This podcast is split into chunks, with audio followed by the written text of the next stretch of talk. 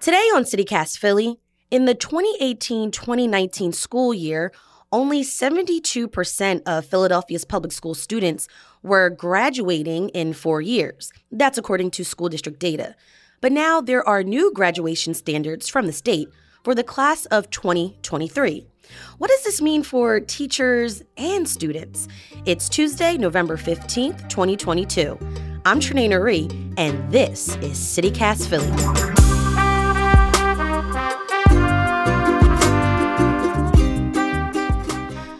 Aubri Juhasz, your WHYY's education reporter. And one of your latest stories was about this new graduation uh, standard. When we hear the statistic that just 35% of Philadelphia's public school students would have been able to graduate based on their test scores alone, what does that mean? What what is that saying? Yeah, I mean it's kind of a scary number when you hear it at first. So let me make it a little less scary. Um, okay. Basically, basically you have the folks at the Philadelphia Education Research Consortium, and they decided that they were going to basically look at these new standards that are in place for this school year moving forward, and they wanted to have a sense, you know, what kind of impact are these standards going to have to do that, they kind of went back in time and they looked at the graduating classes of 2018 and 2019. And they said if these new requirements were in place, how many students would be able to graduate based on their test scores alone? That's where the 35% figure comes from. Now, the good thing is there are other ways for students to graduate under the new standards. There are these alternative pathways. Um, but basically, what the report is trying to say is the vast majority of students are going to have to graduate through these alternative pathways. So it's kind of raising raising a flag and saying like, "Hey, please be aware, City of Philadelphia school district parents, there are these new requirements, and your kids are probably going to have to go through these kind of like twisty, turny alternative pathways because they're probably not going to score high enough on the tests." Why is that though? Yeah. Well, I think it's a lot of things. I mean, we we always have these questions when we look at large urban school districts. Students, you know, they typically don't score very high on standardized tests, um, and we often hear about the opportunity gap. Right? It's this idea that you know, Black and Latino students who come from low income households, they just don't have the resources both at home and in their schools to really thrive academically. And as a result, we see that play out on test scores. The other part of the situation that's unique to Pennsylvania is the fact that compared to other states, Pennsylvania relies really heavily on local property taxes to fund its public schools. And mm-hmm. this arrangement has produced really wide funding disparities between districts in high and low income areas, which is actually currently the subject of a state lawsuit. Um, but right. what this means is that you have, you know, students in large urban school districts who don't have the resources they need, they don't perform as well on these tests, and ultimately, if you have a test based standard, it's going to create a higher burden in these communities. Um, what I will say, which I think is important and the researchers have noted, is that because these exams weren't high stakes previously, it's possible that students weren't taking them seriously, right? Like if you sat down to take a test and you knew it wasn't going to count towards anything, you probably wouldn't try your best. So the possible silver lining is that, you know, maybe maybe more students are going to do better and more than 35% will be able to graduate through the test based pathway. We don't have a way of knowing at this point. Right. So, can you explain the current graduating standards? Yeah, so the current standards have kind of, you know, been far more locally based, right? You have to take a set number of, of courses, get enough credits. To get a credit, you have to pass your class. There haven't been test based requirements at the state level previously some states have, you know, standard exams that students all take across the state, and that's kind of this collective benchmark. The state previously hasn't had that, and now they're they're going to have that. But in recognition of the fact that many students won't meet that benchmark, they've created alternative benchmarks as well. Okay, let's talk about the new standards. So, in order to graduate, students need to go through one of five pathways Two of them are test based. Aubri, can you break this down for me a little bit? And it's known as Keystone Pathways, right? What does that really mean? Yeah, so the state exams are called the Keystone exams because we're the Keystone State, right? That's kind of cute. Right. but um, the two main graduation pathways, these test based pathways, are called the Keystone pathways. And, and basically, what it means is you can graduate if you score high enough on the state's standardized exams, these Keystones. And the exams themselves are end of course exams students are required to take in biology, algebra, and literature. If a student scores proficient or higher on all three exams, they're all set, they can graduate. Um, mm-hmm. But if a student doesn't score proficient or higher on all three exams, the other way they can graduate with the exams is if they have a composite score that's high enough. So maybe one score is a little bit too low, but the other two scores are high enough, it's enough to carry them over. So that's kind of the scenario where a student does well enough on these exams, they don't have to think about the alternative pathways. And speaking of alternative pathways, there are three. What are they and what do they involve? Yeah, yeah. So the alternative pathways are definitely a little bit more complicated. Um, when I look at the requirements, it kind of makes me think about when you go to the, the DMV and you have like this matrix of like all these different documents that you could bring or show. Um, within each pathway, there are different things that students can do to, to hit the benchmarks. And I would say kind of the the overarching description of them is that they are more focused on students um, showing that they're career college ready without having these test scores. Um, so a student might have to get industry based credentials. They might take some alternate tests. Um, they may show evidence like college admission or internship experience or even a job offer. Mm-hmm. So it's just a lot of different options. But the idea is giving students an alternative so that if they don't perform well enough on on state exams, they can still graduate. Otherwise, you know, you're closing the door to a very large proportion of students who who might, you know, essentially get stuck and just take the exams over and over again and not be able to graduate otherwise. Are our city's public schools prepared for these new graduation requirements? Yeah, I mean, they, they say that they are. Um, I spoke with officials with the School District of Philadelphia and both current and former officials with the State Department of Education.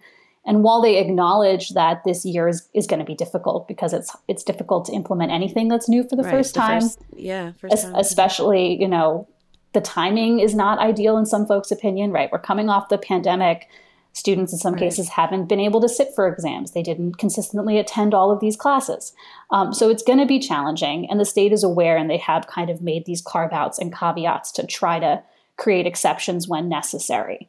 But at the end of the day, because this has been a long time coming, school leaders say, you know, we're aware of this. This didn't come out of nowhere. And it's also, in some folks' opinion, a better situation than it could have been initially the state just wanted high stakes testing. They didn't they didn't want to have alternative options, right? So there could have been a world in which we had keystone requirements with no alternative pathways. I think that's something that would have scared a lot of folks, especially here in Philadelphia, where we know the majority of students are not scoring high enough to graduate based on their test scores. So the fact that these alternative pathways exist is something that people are really, you know, excited about and has created some relief. Um, but it's hard when you put anything new in place. You need to communicate it to teachers and parents and students and all of the community organizations that really help the school system function. So while folks are aware, it's definitely going to be a heavy lift this year. What kind of support do teachers and schools need right now?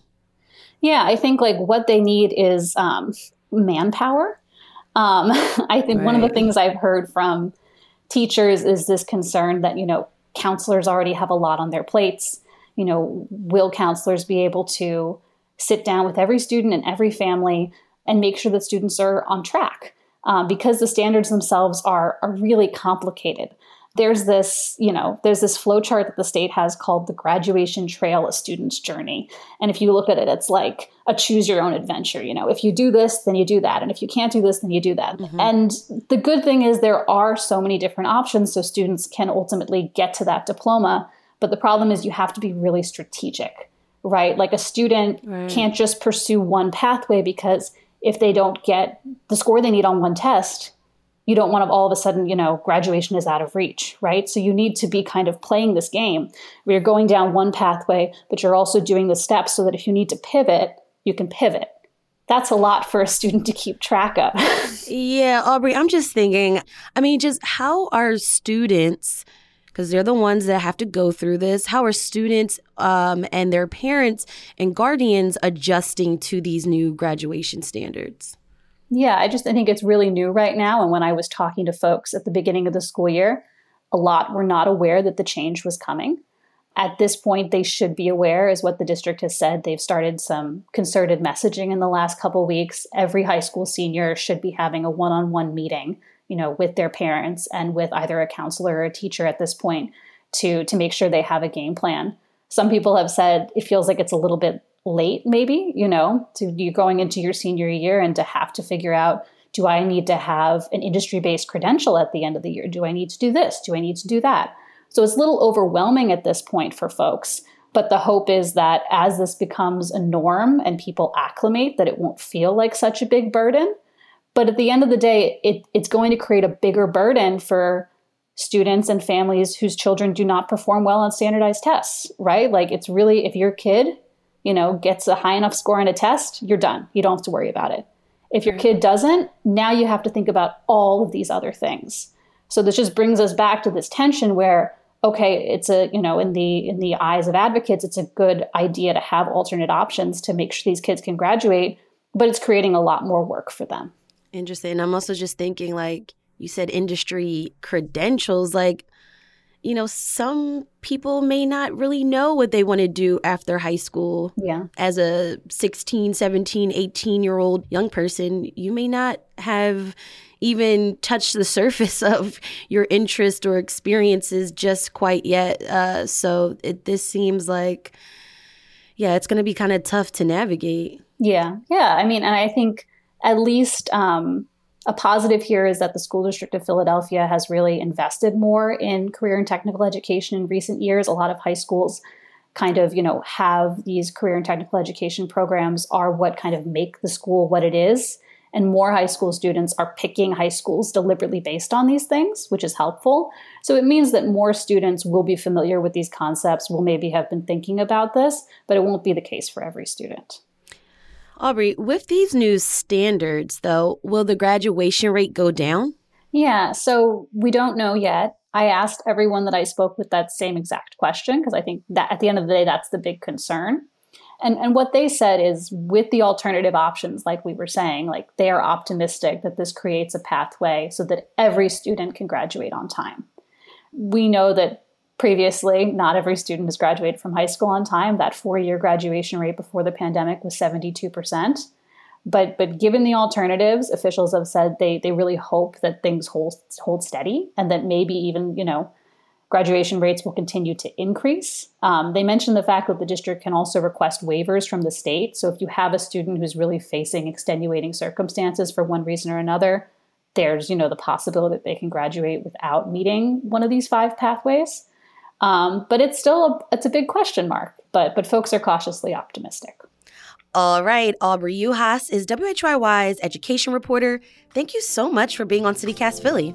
Thanks for having me. You can read more of Aubri's stories about our city's education system at WHYY.org. We'll have links in our show notes.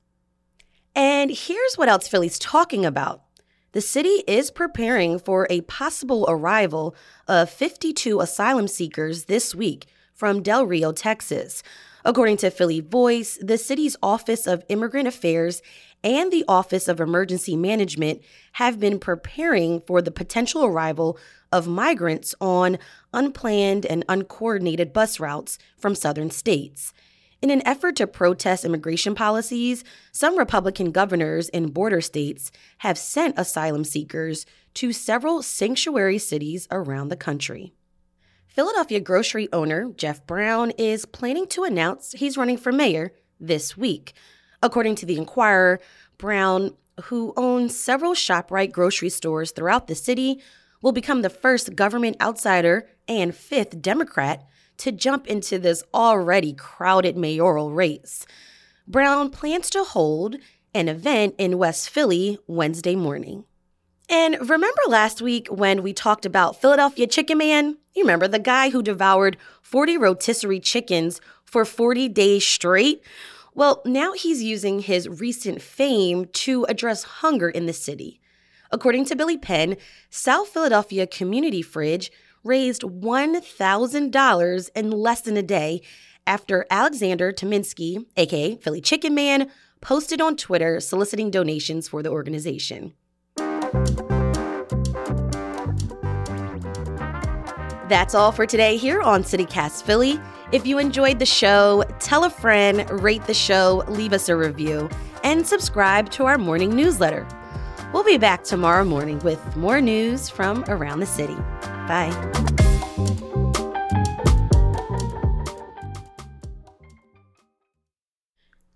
Graduating, graduating.